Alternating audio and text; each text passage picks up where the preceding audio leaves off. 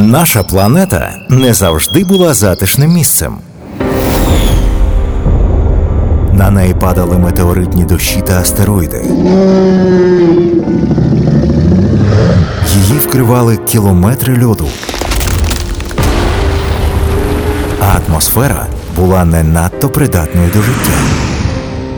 Які катаклізми змінювали Землю? Як це впливало на розвиток життя і на нас з вами? Слухайте у проєкті Планета катастроф. Планета катастроф з Дмитром Сімоновим щоп'ятниці о 19 на Urban Space Radio.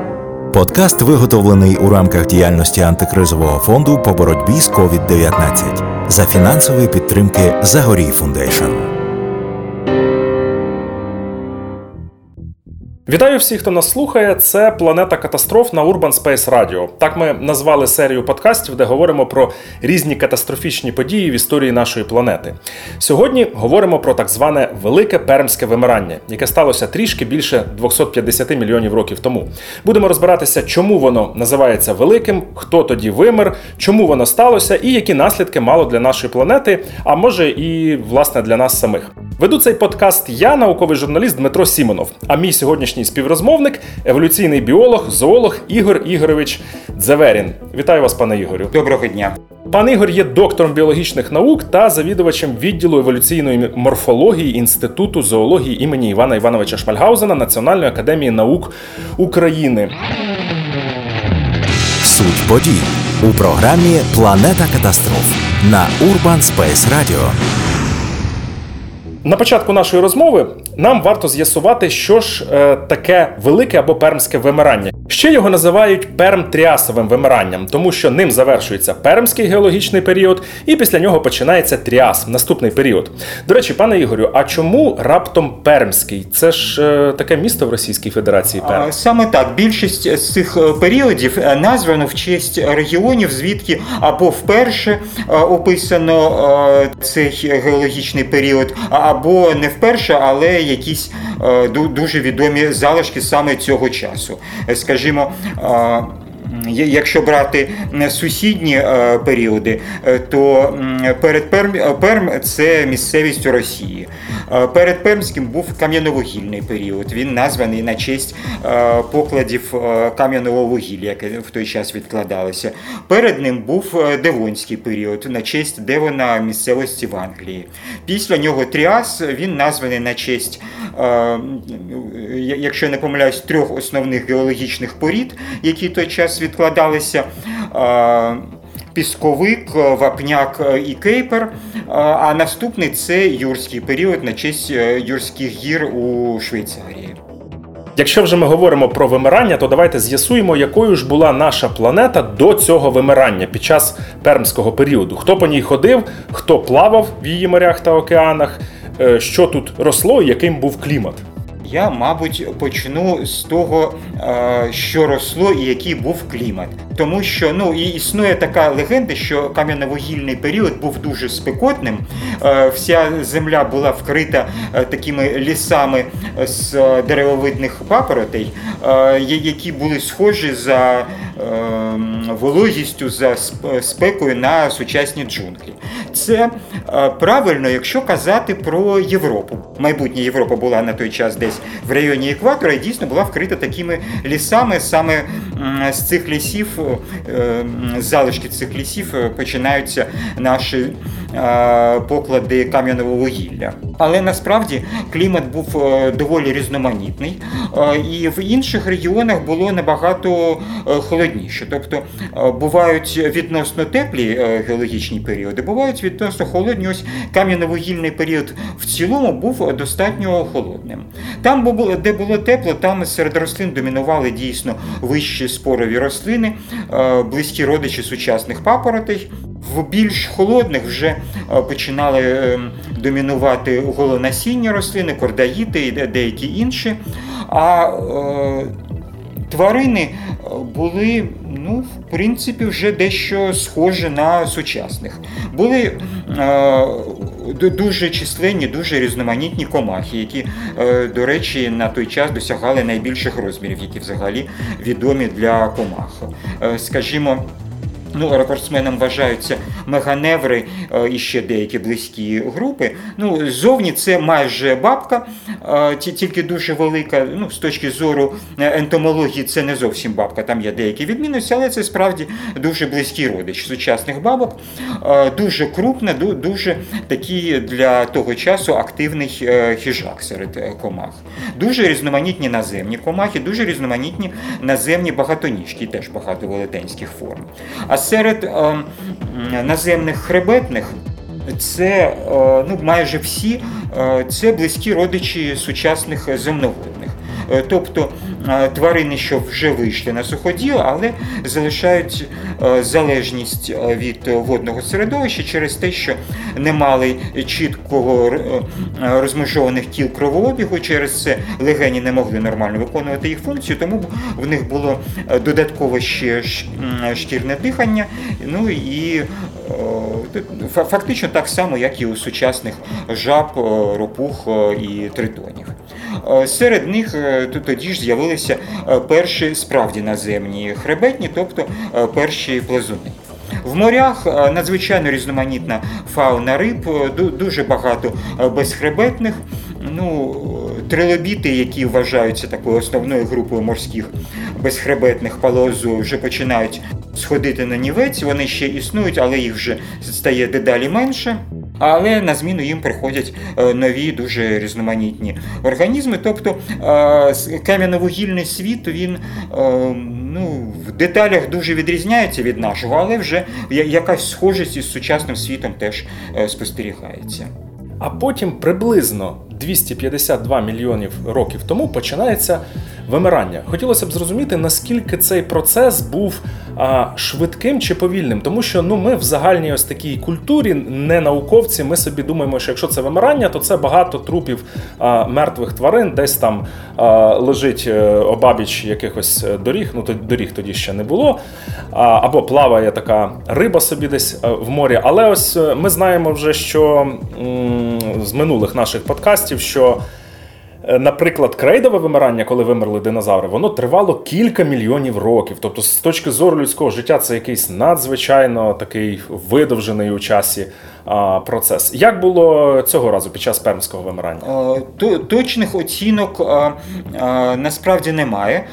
Вони різняться ну, від кількох мільйонів років, ну приблизно так само, як вимирання на межі мезозою і кайнозою, а до більш оцінок про більш швидке, тобто я бачив оцінку 60 тисяч років, ну щось приблизно такого плану. Тобто, з точки точки зору геології це надзвичайно швидко. З точки зору людського життя це е, дуже повільно, тобто е, такого, як е, пишуть, як це зображають в деяких науково-популярних фільмах, що на землю падає астероїд, підіймає хвилю вогню, яка проходить всі, всією поверхнею землі, і все зникає там за лічені години. Такого, судячи з усього, не було. Тобто, дійсно були випадки, коли на землю падали дуже великі метеорити чи навіть астероїди, і це викликало локальні катастрофи в певних місцях. Але, е, судячи з усього, це ніколи не було причиною глобального вимирання. Це стосується як вимирання в крейді, е, і це стосується також, судячи з усього, вимирання е, і в пермському періоді. Причини у програмі Планета катастроф на Urban Space Radio. Тепер у нас найцікавіший е, розділ це причини. В чому ж були е, причини цього вимирання пермського великого 252 приблизно мільйонів років тому, про яке ми сьогодні говоримо, і чи є науковий консенсус е, з приводу цих причин?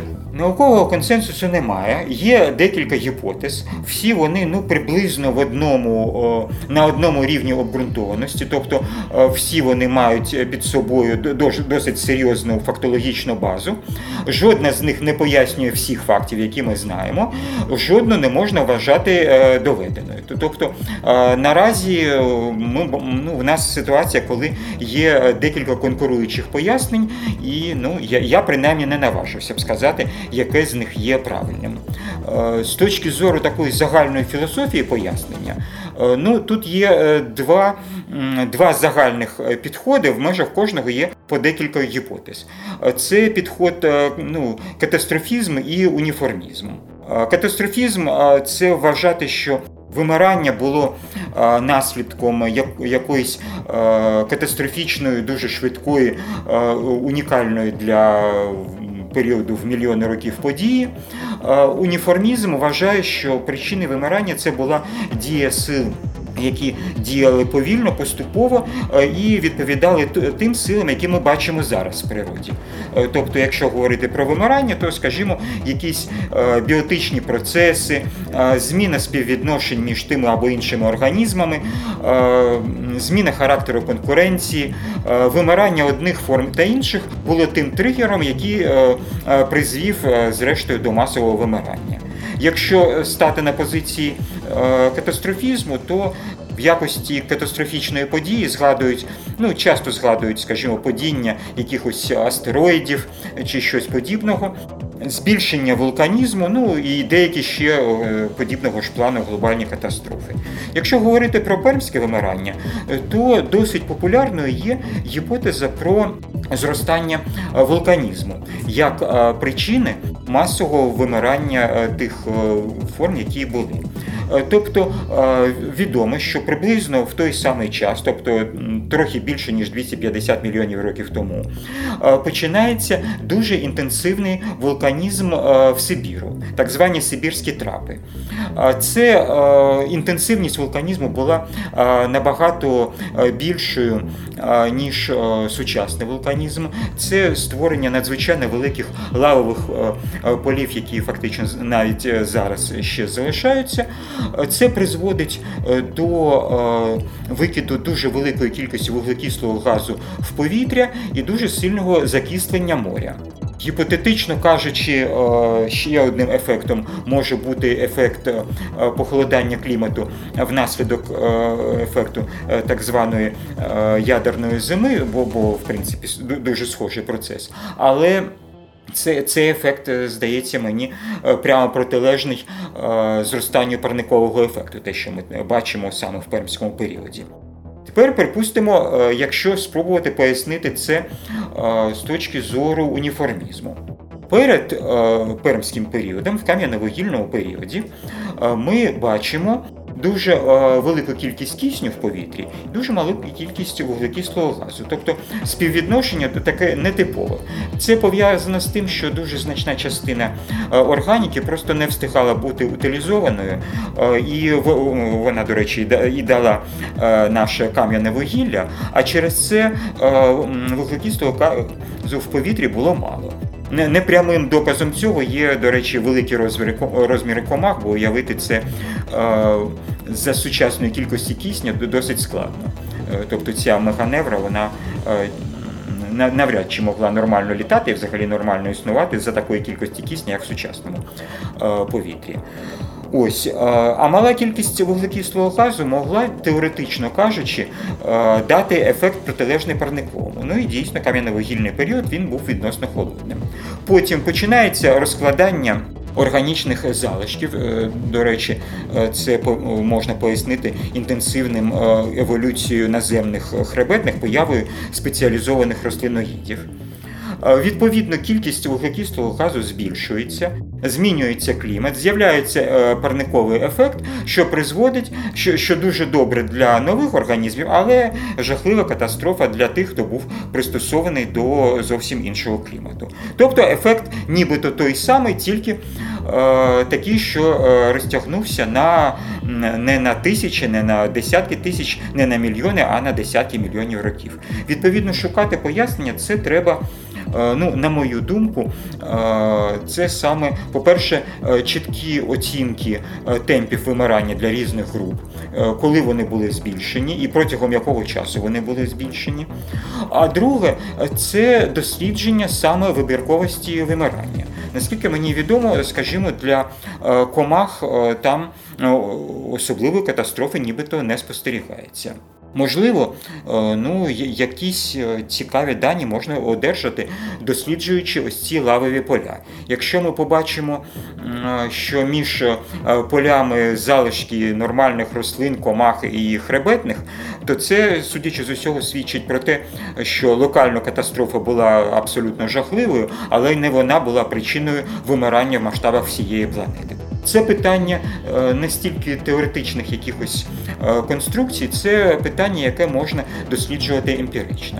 Бо якщо повернутися до набагато краще дослідженого вимирання е, в кінці кридяного періоду, коли вимирали динозаври і вся така типова мезозойська фауна, то там так само дискусія йде між прихильниками е, імпактних е, катастрофічних моделей і прихильниками того, що е, це вимирання було результатом якихось біоцинетичних перебудов. Там на роль імпакту, на роль катастрофічного чинника зазвичай називають Чиксулупський астероїд, який дійсно впав приблизно тоді, коли був пік вимирання динозаврів та інших мезозойських організмів але знайдено постімпактні динозаври. Ми знаємо, що на місці, е, де впав цей е, астероїд, через кілька тисяч років жили ті самі динозаври. Це е, це дещо зменшує обґрунтованість позицій прихильників імпакту. Ну додам ще, що ні е, гіпотеза про Чиксулупський метеорит, ні гіпотеза про Сибірські трапи, вони не пояснюють вибірковості вимирання.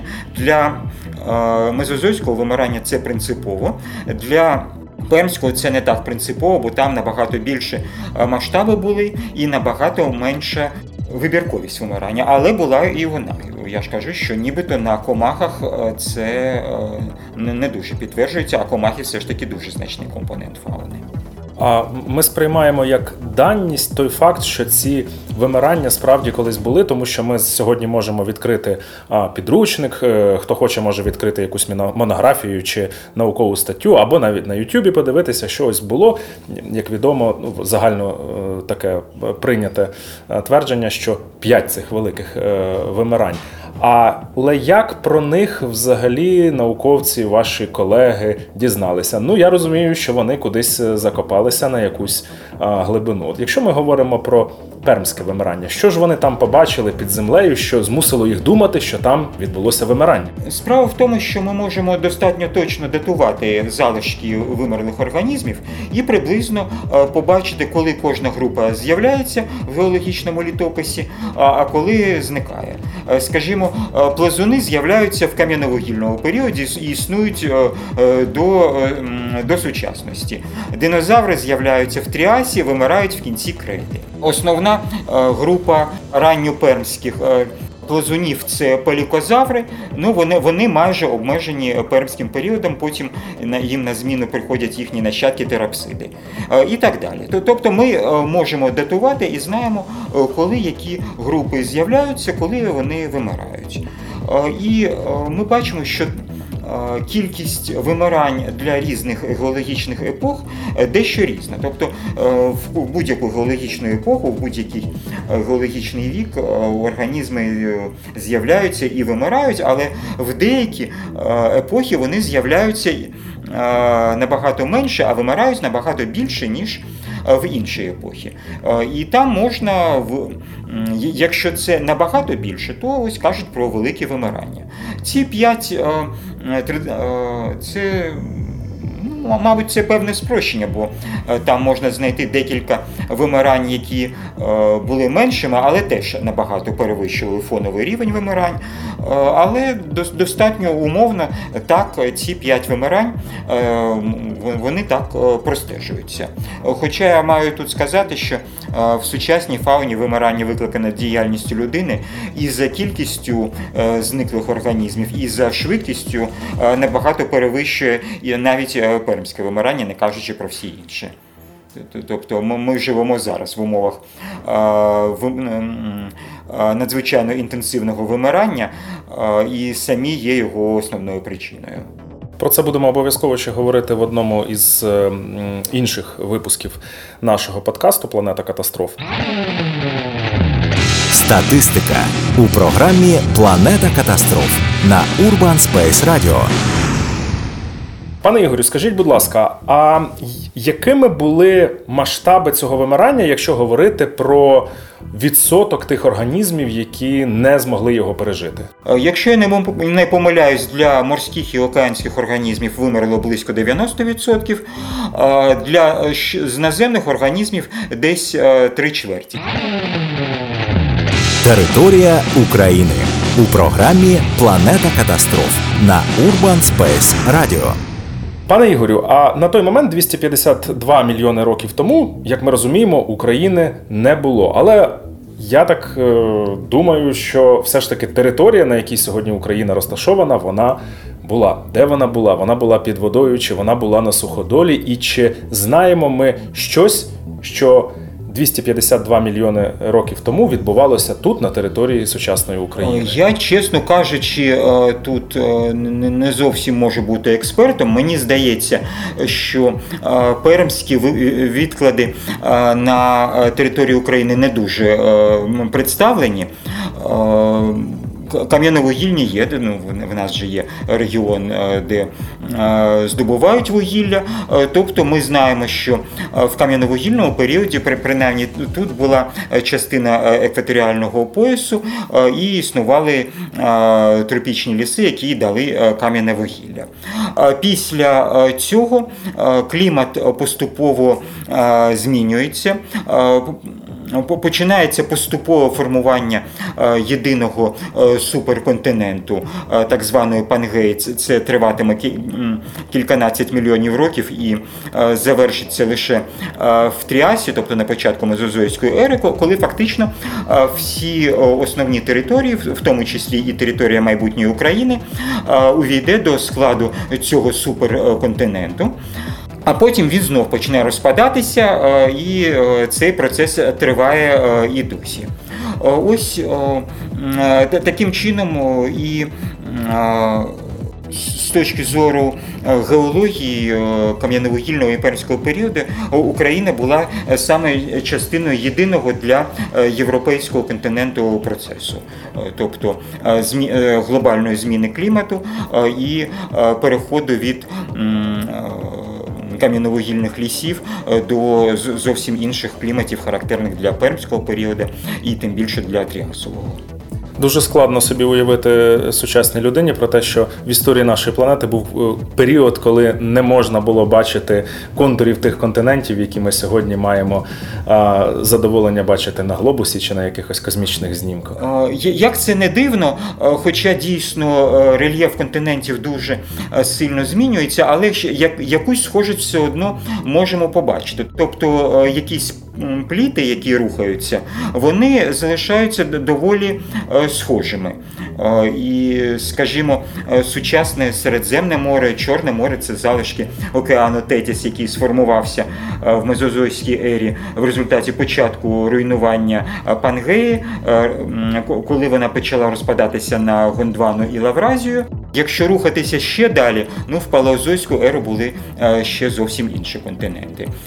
Ще дивовижніше те, що якщо я не помиляюсь, для Палеозойської ери, то- тобто для кам'яновугільного, можливо, для пермського періоду, якщо я не помиляюсь, ну, континенти майбутньої Гондвани, тобто майбутня Південна Америка, Африка, Австралія, та- та- також були щось е, е, суцільне.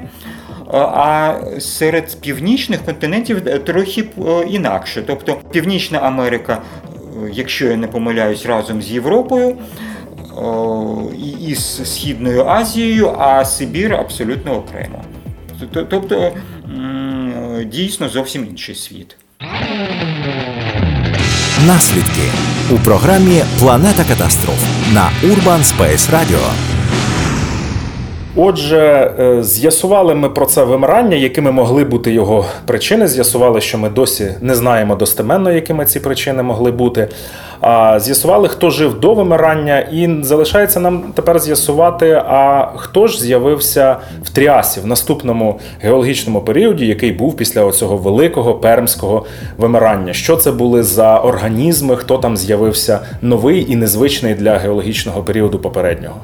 Ви знаєте, якщо спробувати пояснювати е, історію життя на землі в термінах звичних для гуманітарних наук, то ось ці глобальні катастрофи, е, такі як Пермська чи е, Крейдяна, вони дуже близькі до того, що е, в історії людства називають революцією.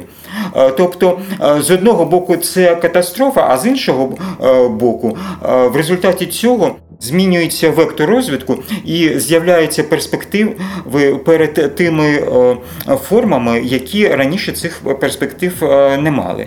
Тобто тут е, і в негативному, і в позитивному аспекті надзвичайно велика аналогія. Якщо говорити про еволюцію, ну скажімо, хребетних тварин, то ну. Цілком очевидно було, що е, земноводні мають поступитися місцем е, плазунам. Е, як справді наземним тваринам. А а ось а серед плазунів більш примітивні організми, характерні для пермського періоду, більш просунутим. Але як це було? Тут дуже цікаво, бо серед плазунів чітко простежуються дві лінії, які одна більш примітивна інша більш просунута, більш примітивні, ну скажімо, в них е, залишалося шкірне дихання, вони е, багато інших рис схожості з земноводними, тоді як е, справжні плазуни вони мають суху зроговілу шкіру, в них лише легеневе дихання, і в них дещо інакше побудований метаболізм заради цього. Ну а багато інших проблем вони вирішували однаково. Тобто е, поступове розмежування кіл кровообігу, внутрішнє запліднення, втрата залежності від води так само. Так ось е, в пермському періоді домінує більш примітивна лінія. Пелікозаври це тварини, ну фактично це проміжні форми між е, земноводними плазунами з багатьма рисами примітивності. Потім, після вимирання, вони поступаються справжнім плазунам так званим діапсидним е, плазунам. Це так, так, щоб не занурюватися в таксономію, е, є дві основні групи діапсидних плазунів. До першої належать змії, ящерки і гатерія, до іншої належать крокодили, динозаври, птерозаври. І ось саме ці дві групи, особлива група, до якої належать динозаври, вони починають домінувати в наземних екосистемах, починаючи з тріаса. А друга е, група е, плазунів, більш примітивні, вони е, відтискуються на стають такою маргінальною групою. Від них залишилися лише дрібні нічні форми, дуже примітивні.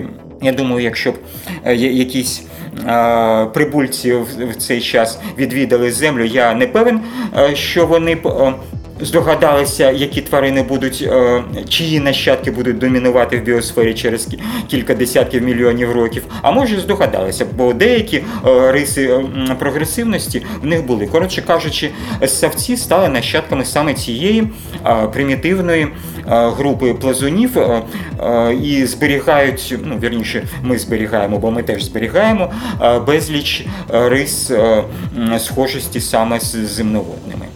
Ось таким чином е, йде таке змагання між е, двома лініями е, плазунів.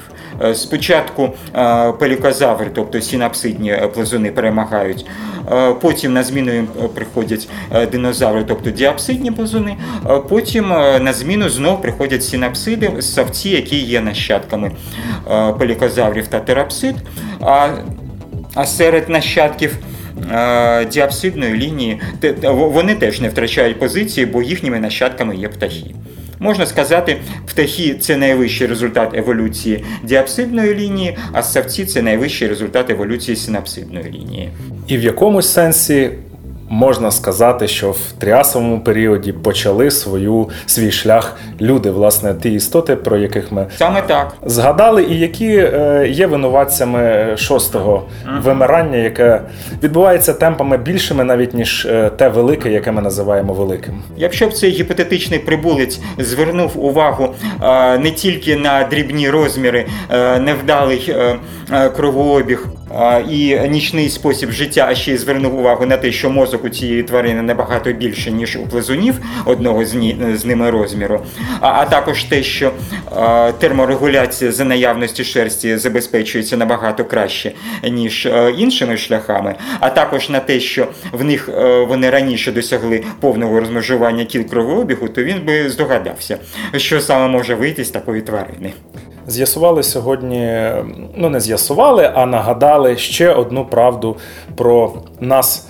Самих і про нашу надзвичайно далеку історію. Я хочу подякувати всім, хто був сьогодні з нами. Нагадаю, що моїм співрозмовником у планеті катастроф на Urban Space Radio сьогодні був еволюційний біолог, зоолог Ігор Ігорович Дзеверін, доктор біологічних наук, завідувач відділу еволюційної морфології Інституту зоології імені Івана Івановича Шмальгаузена Національної академії наук України. Пане Ігорю, дякую вам за надзвичайно цікаву розмову. Дякую, дякую за запрошення. Наша планета не завжди була затишним місцем. На неї падали метеоритні дощі та астероїди. Її вкривали кілометри льоду. А атмосфера була не надто придатною до життя. Які катаклізми змінювали Землю? Як це впливало на розвиток життя і на нас з вами? Слухайте у проєкті Планета катастроф. Планета катастроф з Дмитром Сімоновим щоп'ятниці о 19 на Urban Space Radio. Подкаст виготовлений у рамках діяльності антикризового фонду по боротьбі з COVID-19 за фінансової підтримки Zagoriy Foundation.